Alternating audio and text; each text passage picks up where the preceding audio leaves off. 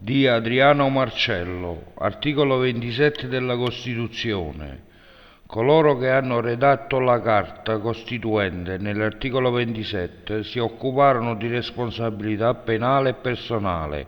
Nello specifico legiferarono che un imputato non va considerato colpevole fino a sentenza definitiva e che le pene non debbano mai prevedere trattamenti contrari al senso di umanità,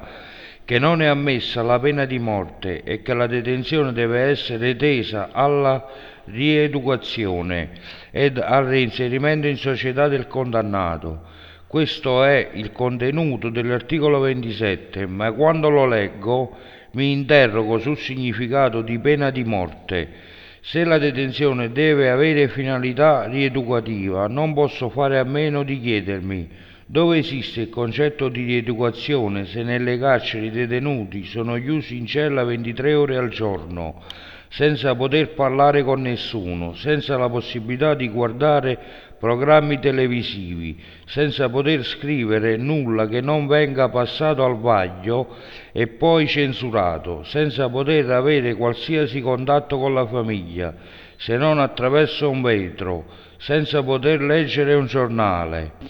In pratica mi chiedo quale sia la differenza tra pena di morte e 41 bis e quale sia il concetto di morte ossia se sia da considerare solo un fatto biologico o qualcosa di contrario alla vita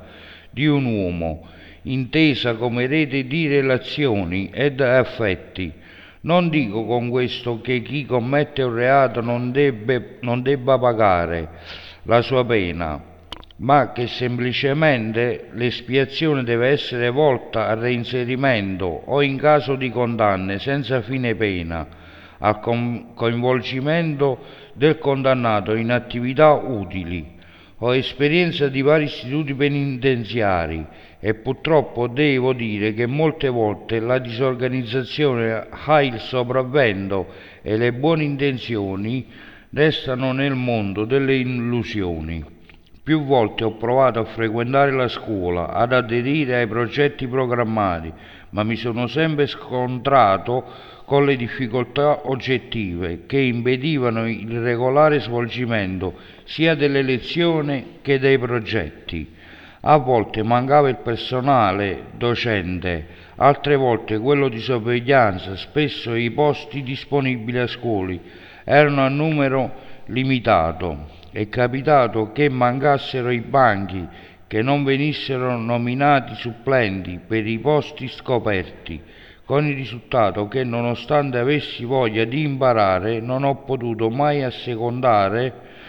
il mio desiderio e che delle decine di progetti ai quali avrei voluto partecipare ne ho portati a termine pochissimi. Tutto questo vorrei che inducesse in voi una riflessione su come l'articolo 27 sia a tutt'oggi disatteso nello spirito e di come si possa sposare il concetto di rieducazione con le difficoltà burocratiche che è indolenza delle autorità a spendere fondi che pure ci sono. Voglio cambiare davvero, ma non trovo una risposta a tutto questo. Qualcuno mi aiuta a capire?